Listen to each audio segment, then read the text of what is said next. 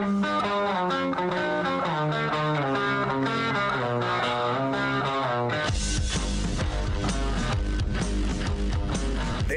is The Big Show with Gordon Monson and Jake Scott, presented by Big O Tires. Stop by your locally owned Big O Tires for no credit needed financing and the best prices on winter tires. Big O Tires, the team you trust. This is 97.5, 1280 The Zone and The Zone Sports Network.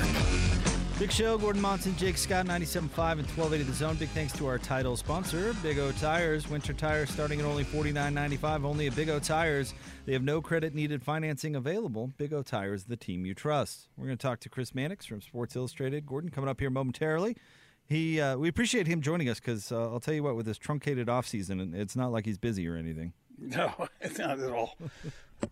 In fact, let's get out to the zone phone. Joining us now from Sports Illustrated, he is our friend Chris Mannix. Chris, thank you so much. We just made the joke. Uh, we we appreciate the time because with this uh, truncated offseason, it's not like you're busy or anything. I know everything. Everything just keeps moving, man. Everything just uh, seems like the offseason lasts about a minute and a half, and now right back into it. well, let's let's start, of course, talking about the Jazz. What have you thought about their offseason thus far? Uh, I think it's been solid.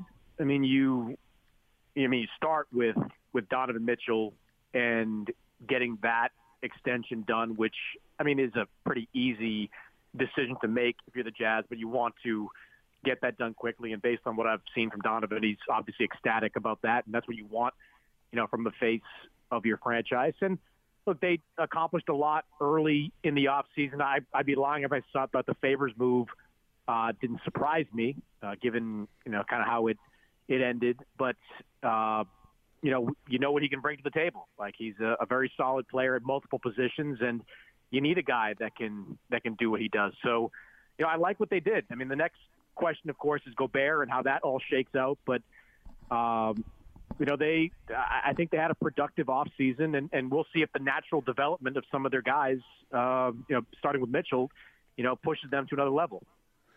Yeah, a couple things there, uh, Chris. Uh, I think Donovan Mitchell will continue because he's so conscientious. You know how he is. He he works his tail off and he wants to be great.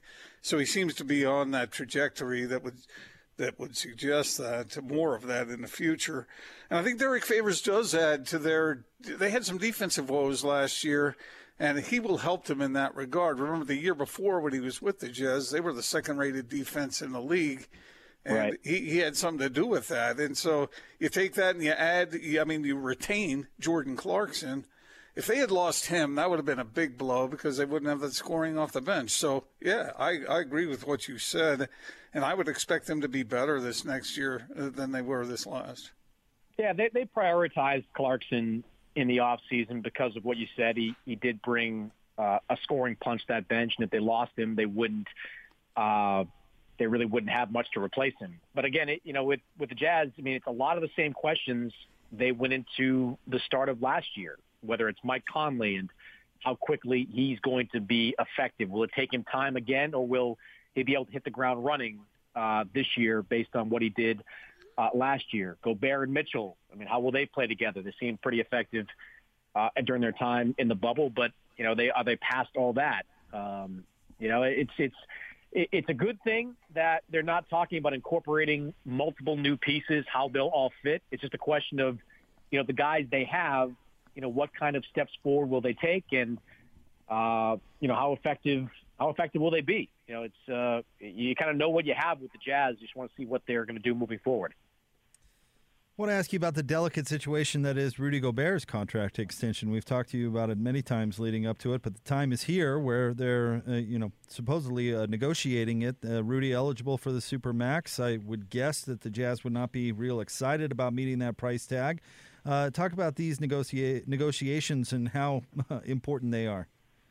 Yeah, it, it's important because you certainly want to have one of your tentpole guys locked in before free agency uh, next summer. And, you know, we know that there will be teams out there with cap space that are, you know, kind of sitting on the Giannis uh, talks and, and where that goes uh, moving forward. So you want to lock him down. But the question is going to be what's the number? And, and that's kind of the great unknown in all this. It's not going to be the supermax. It may not even be a max level contract. I mean, there there may be some wiggle room in between that the Jazz and Rudy Gobert have to face. And I guess the question will be with Gobert, you know, does he want to roll the dice, uh, you know, when he's a year older and hope that a big contract is available to him? I mean, more often than not, you know, guys tend to want to take, you know, the bird in the hand. And if there's a big contract on the table from Utah, you don't want to risk injury, especially if you're a big man at this stage of your career.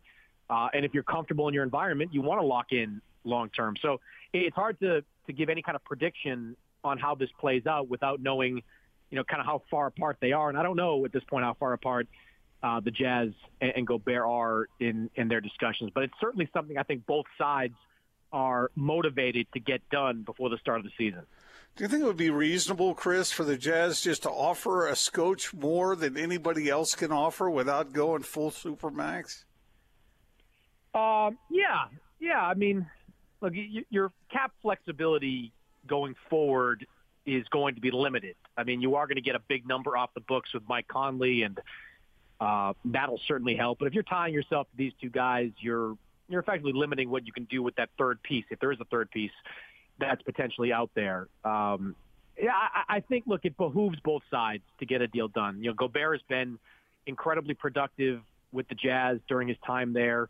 Uh, he clearly works in that Quin Snyder system. They didn't have, you know, the kind of success that they hoped to have in the restart last season, but that there was a lot, you know, there's a lot of factors at play uh, with what happened down there. Um, I, I think it, it just makes sense, you know, for you know for both sides to find a number that works. And you know, again, I, I don't I don't want to make too many any predictions there because I just don't know enough about the specifics of the talks. But I, I do believe that both sides want to get a deal done. Chris, you cover the Celtics uh, closely. Tell, uh, take us through Gordon Hayward's exodus from Boston. Well, I, I mean, Gordon Hayward is the free agency winner of all time. Like he just is. I mean, it's you know, you go and you get a max contract in from Charlotte, you know, back in 2014 that allows you to become a free agent three years ago and get a max contract from Boston. And then you turn around at 30 years old, coming off a fairly turbulent three seasons, and convince the Hornets to give you 30 million dollars per year over four years. I mean, that's, that's a wild contract. I mean, Gordon is a good player, uh, but you know, it's been a rough go for him. You know, some of these, you know, some of no fault of his own. I mean, he you know, had the major injury three years ago and was banged up, you know, over the course of last season. But I, if you're Charlotte, I'm not sure what you're getting out of this. I mean, you're not a playoff team, even with Gordon Hayward.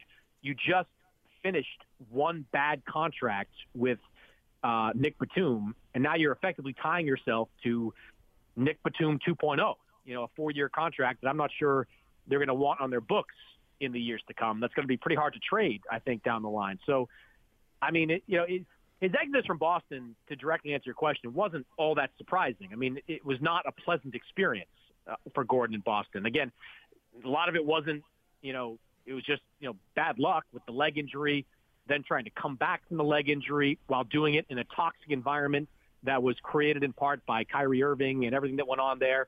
And then last year, you know, y- your role is diminished you know, as Jaylen Brown, Jayson Tatum ascended to higher levels. So I didn't blame Gordon Hayward for wanting to move on. He did want to play in Indiana. Look, that that was true. Like they were trying to work out a deal with the Pacers, but the Celtics weren't, you know, open to what the Pacers had to offer. So we just turned around and, you know, took the money. Frankly, you're not going to win in Charlotte the next four years, but you are going to get paid nicely. You'll put up some pretty good numbers, and you know, then maybe hit free agency in four years and, and see where you're at. Chris, uh, tell me if I'm reading too much into this, but uh, it, as last year was unfolding, when you saw Hayward on the court, he almost looked like, uh, for lack of a better term, a, a, lost puppy dog out there at times. And it seemed as though there might be some sort of wall between him and his teammates. Is that reading too much? I don't think there was a wall with him and his teammates. I think there were issues with Hayward in year two, but it had more to do with how the coaching staff handled Hayward. The coaching staff was basically force feeding him minutes to try to get him back to being himself at the cost of players who felt that they deserved those minutes. So I don't think they, you know, players held that against Gordon Hayward. At the start of the year, before the hand injury, he was playing great. Like he started the season really strong, and just you know things kind of happened. He came back, then there's the stoppage, then he comes back in the bubble, and there's the ankle injury. He just had a a host of, of, of bad luck problems, you know, as as a member of the Celtics. Um, so uh, yeah, I, I don't think it was it, there was any issues with Hayward and his teammates. It, just didn't work out, and sometimes that that happens. I mean, nobody expects a catastrophic leg injury five minutes into your playing career there, but that really had ramifications for everything else with Gordon Hayward. Chris Mannix from Sports Illustrated with us here on 97.5 and, and 1280 The Zone. I want to ask you about the Lakers, and uh, this may be hard for Jazz fans to hear, but it seems like they've upgraded significantly this offseason. Yeah, I really like their offseason, and they capped it really well with Marc Gasol because I think they needed that big body. I mean, Montrezl Harrell is an excellent player, but we all know Anthony Davis likes to play off of uh, another traditional big man, and not having – a Dwight Howard, not having a JaVale McGee, who was ultimately traded, that you need Marc Gasol uh, in that mix. And everything else just made a lot more sense with Gasol on board. I mean, Harrell can split between two, the four and the center. Uh, I think Dennis Schroeder is an upgrade over Danny Green. Uh, they made some nice moves, you know, bringing back Kentavious Caldwell Pope. I mean, they they just they, they did. I think they got better around the fringes. They still have the core of that team is very much intact with LeBron, AD, and to a lesser degree Kyle Kuzma, but the supporting cast got better. And if you're the rest of the NBA, uh, that's got to be pretty scary, especially when you factor in that, you know, they got guys that should, for the most part, fit in seamlessly. I mean, Dennis Schroeder is used to being a sixth man after playing it in Oklahoma City. Marc Gasol is not coming to the Lakers to be a star. So they've got guys I think they're going to fit in pretty effortlessly in what they're doing. And, uh, you know, if LeBron's healthy and AD's healthy, you have to look at the Lakers as a, a strong favorite to repeat once again. Of course, I know you're busy uh, tracking everything that's going on in the NBA proper, but have you had a chance to consider the draft and who who might be a winner there and who might not? You know, it's hard to to assess winners and losers because I wasn't sitting there four years ago saying Pascal Siakam's definitely going to be the most improved player in two years after you know being drafted 27th, and I wasn't driving the Draymond Green bus. I wasn't driving the Rudy Gobert bus, frankly, when he was uh, drafted uh, many years ago. So it's just it's tough. I mean, you, you like what certain teams did. I mean, I think Charlotte getting LaMelo Ball that, that's a team that badly needs star power, so it, it's good on them uh, to do that. Boston got some shooters; they badly need shooting, so on paper, uh, that's a good thing. I say, I you know, Denver when Denver targets a guy the way they did R.J. Hampton, I take notice to that because the Nuggets have been really good at these distressed assets. They did it a couple of years ago with Michael Porter Jr., who is terrific. Uh, Bol Bol, you know, emerged in the bubble as a really good player. They just signed him to a two-year contract.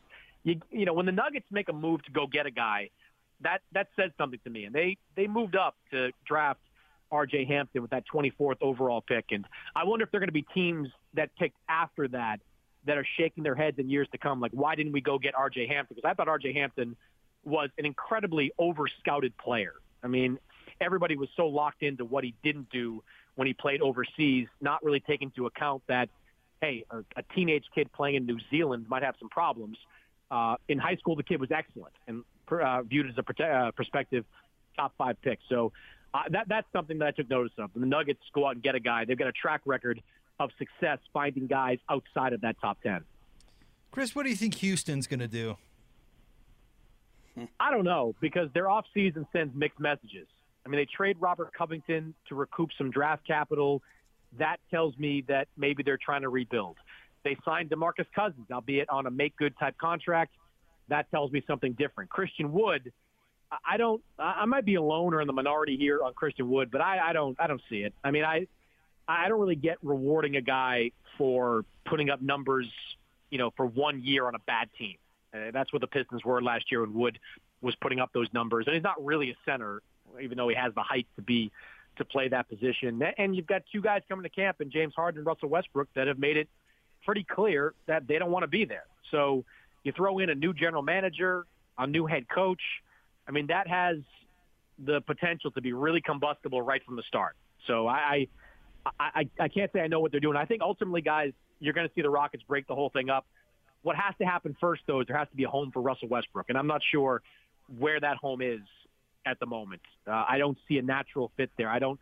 I don't really understand a Washington swap with John Wall, and that didn't really go anywhere uh, right off the bat. Miami's not shown a lot of interest. The Knicks, you know, they used to be that dumb, but I don't think they're that dumb anymore. So I, I just I don't see I don't see a fit for Westbrook, and until you find a fit for Westbrook, it's a, it's a big time risk to trade James Harden. So update us, will you, Chris? Uh, what do you, how would you rank your top three teams in the East, and where do you put the th- top three teams in the West? Well, I mean, Milwaukee's probably going to finish the regular season with the best record. They're just once again built to be a great regular season team with the shooting they have. I think Jrue Holiday's an upgrade over, uh, you know, over uh, Eric Bledsoe in that mix. So I think they're at least at the top in the regular season. You got to put Brooklyn at number two right now. I mean, the Nets. Yeah, I think Kevin Durant is poised for a monster year. I think Kevin Durant's going to come back with a vengeance, and I think he and Kyrie are going to play pretty well off each other. And the other guys, you know, hopefully for their sake, will figure it out. And then it's kind of a, a crapshoot after that. Is Miami as good as they were last year? They bring basically the band back together, so they should be. Uh, is how much of a hit does Boston take losing Hayward? Uh, they did add Tristan Thompson, who I think is going to help them. Uh, Jeff Teague is, I think, is going to help them as a backup. Uh, so I think it's kind of a street fight for the third overall seed. That's how I kind of see the top three in the East. The West, it's it, it's kind of a comparable pecking order. I think the the Lakers are up at the top once again, and honestly, I think the Clippers did okay this this off season. It it you know raised my eyebrow when they didn't make a strong push to go after Montrezl Harrell, but you know, look, Serge Ibaka might make more sense to them. You know, Serge Ibaka is a better perimeter shooter. He's a rebounder, a shot blocker and he's got great chemistry with Kawhi Leonard. Those two were really close uh, during their one season together in Toronto. So uh, I think they'll they'll be just as good uh, this year in the regular season they were last year. And again, the number three spot, it, it's just a fight. It's it's whoever's there. I mean, I, you know, Golden State I don't think is, is obviously not going to be as good without Clay, but you know they'll be significantly improved. Denver, Utah, uh, is Houston going to be in that mix? Uh, I, I think the third seed in the Western Conference is is going to be a fight. Chris, thank you so much for coming on with us. We appreciate it. Anytime, guys. There you go. That's our friend Chris Mannix from Sports Illustrated. Great guest to have on today, Austin. Uh, great job uh, uh, nabbing Chris, helping uh, having him come on and help us digest some of this stuff. Uh, it was hard to find his phone number, but uh, I got it done. you know, we've only had him on a time or two before. Um, what he said about Houston there, uh, Gordon, I mean, we covered a lot of ground with Chris, but that right now is the biggest um, off-season storyline in my mind is what is that franchise going to do? Yeah, it's a good question, and I'm not sure anybody has the answer. It, it, you know, the hands might be forced to just do something desperate. Well, I don't know, you know? what that would be because I, I don't. The, if you were going to do something desperate, you'd prefer to do it desperate with Russell uh, Russell Westbrook, right? But I don't think well, anybody wants that contract. Yeah. Maybe maybe you move James Harden and say, hey, uh, you have to take Westbrook too if you're going to take Harden. But that then we're talking about so much money. I don't know how uh, a team could possibly, you know, match that salary wise. Yeah, that's that's pretty impossible. I would say if they if they if they want to move one of those guys, then they I think they should do everything they can to load up uh, sort of uh, one year deals that they can dump and and and begin again. You know, I mean, does that sound too simplistic? Well, it doesn't uh, sound it, like something their owner would want to do. yeah. yeah. I mean, think about yeah, I guess, but think of what the Jazz did. You know, they the way they went about rebuilding their their thing. I mean, it wasn't dry, it wasn't horrible, but they made some smart moves and uh, and shifted the thing and uh, and I'm going back to uh, when Ty Corbin was a coach, you know. But they, they built it up with uh, with I think responsible moves, ac- using acumen in the draft, finding the right guys. The question is, does uh, does that management, that ownership, have the patience to do that? Yeah, I don't know because you remember Gordon, there were some lean years here at this arena. And, and yeah. um, you know, lean. They never, you know, were the worst team in the league by any means, but there were there were some lean years here. So mm-hmm. it's just one of those things where you can't stay up forever. Uh, but but James Harden is such a valuable asset. You know, moving off somebody like that has got to be difficult because you're never going to get you know fair value in return. I, I'm not the biggest James Harden fan. I don't particularly like watching him play, but there's no doubt he's. I mean, he's a force offensively. Yeah, yeah. So You I just got to build your whole team around him. So anybody, I, I don't know how that would work in certain circumstances that he has said he would like to go, or at least indicated that he would like to go. Like I- how how do you see that? I know we're talking about Houston, but how do you see that working out in Brooklyn? yeah, I don't. I, And I- I, I- I don't. I, yeah, I don't know. I don't know what would happen there. Well, if I'm Houston, I certainly don't let James Harden dictate where uh, I'm trading him to. Oh, a little vengeance, huh? A little uh, Well, no, no, no. or- It's just I, you know, he's under contract with Houston. If I'm Houston, I'm out there looking for the best deal. I'm not. Yeah. I'm not trying to uh, accommodate James Harden per se. Yeah. Uh huh. Yeah, I'm glad you asked Chris about the Lakers because man, that team just is getting better. Ah, it's, mean- it's just dumb. The fact that they found a way to get Montrezl Harrell from the Clippers is Yeah. just, that, that should be illegal. Oh yeah, I mean that team is going to be better this year than it was Yeah. last year, And and Schroeder uh, is such a big upgrade over Rajon Rondo. I mean, and such a difficult matchup for the Jazz in particular. I mean, maybe everybody. I don't know, but he, that guy's hard to stay in front of. And Marc Gasol is no spring chicken certainly, but you take him as your backup big any day. Yeah, Yeah, exactly. I mean that mm-hmm. they've Rob Pelinka. You got to give him a, a lot of credit. He's he's really done a, a masterful job this offseason with not you know a ton of cap room, might I add. And we Yeah, didn't even bring up re-signing Anthony Davis, which was pretty much a given. All right, uh, let's jump out to the zone phone. Joining us now from Wasatch Medical Clinic, he's our friend Andrew Reinhardt. And Andrew, uh, guys don't like to talk about it, but there are a lot of guys out there dealing with uh, ED and dealing with uh, side effects of the uh, medication. We'll get Andrew back here coming up here momentarily. Let me let me he dropped off the line. Let me take this uh, moment to tease what we've got coming up. David Locke will be with us at the top of the four o'clock hour. And Derrick Favors himself will be on the big show at the top of the five o'clock hour. We are very excited uh, for that conversation with uh, with Derrick Favors uh, as he uh, it became officially official, officially official. That Derrick Favors is uh, going to be back with the Utah Jazz. Uh, did it at a, a press conference earlier today.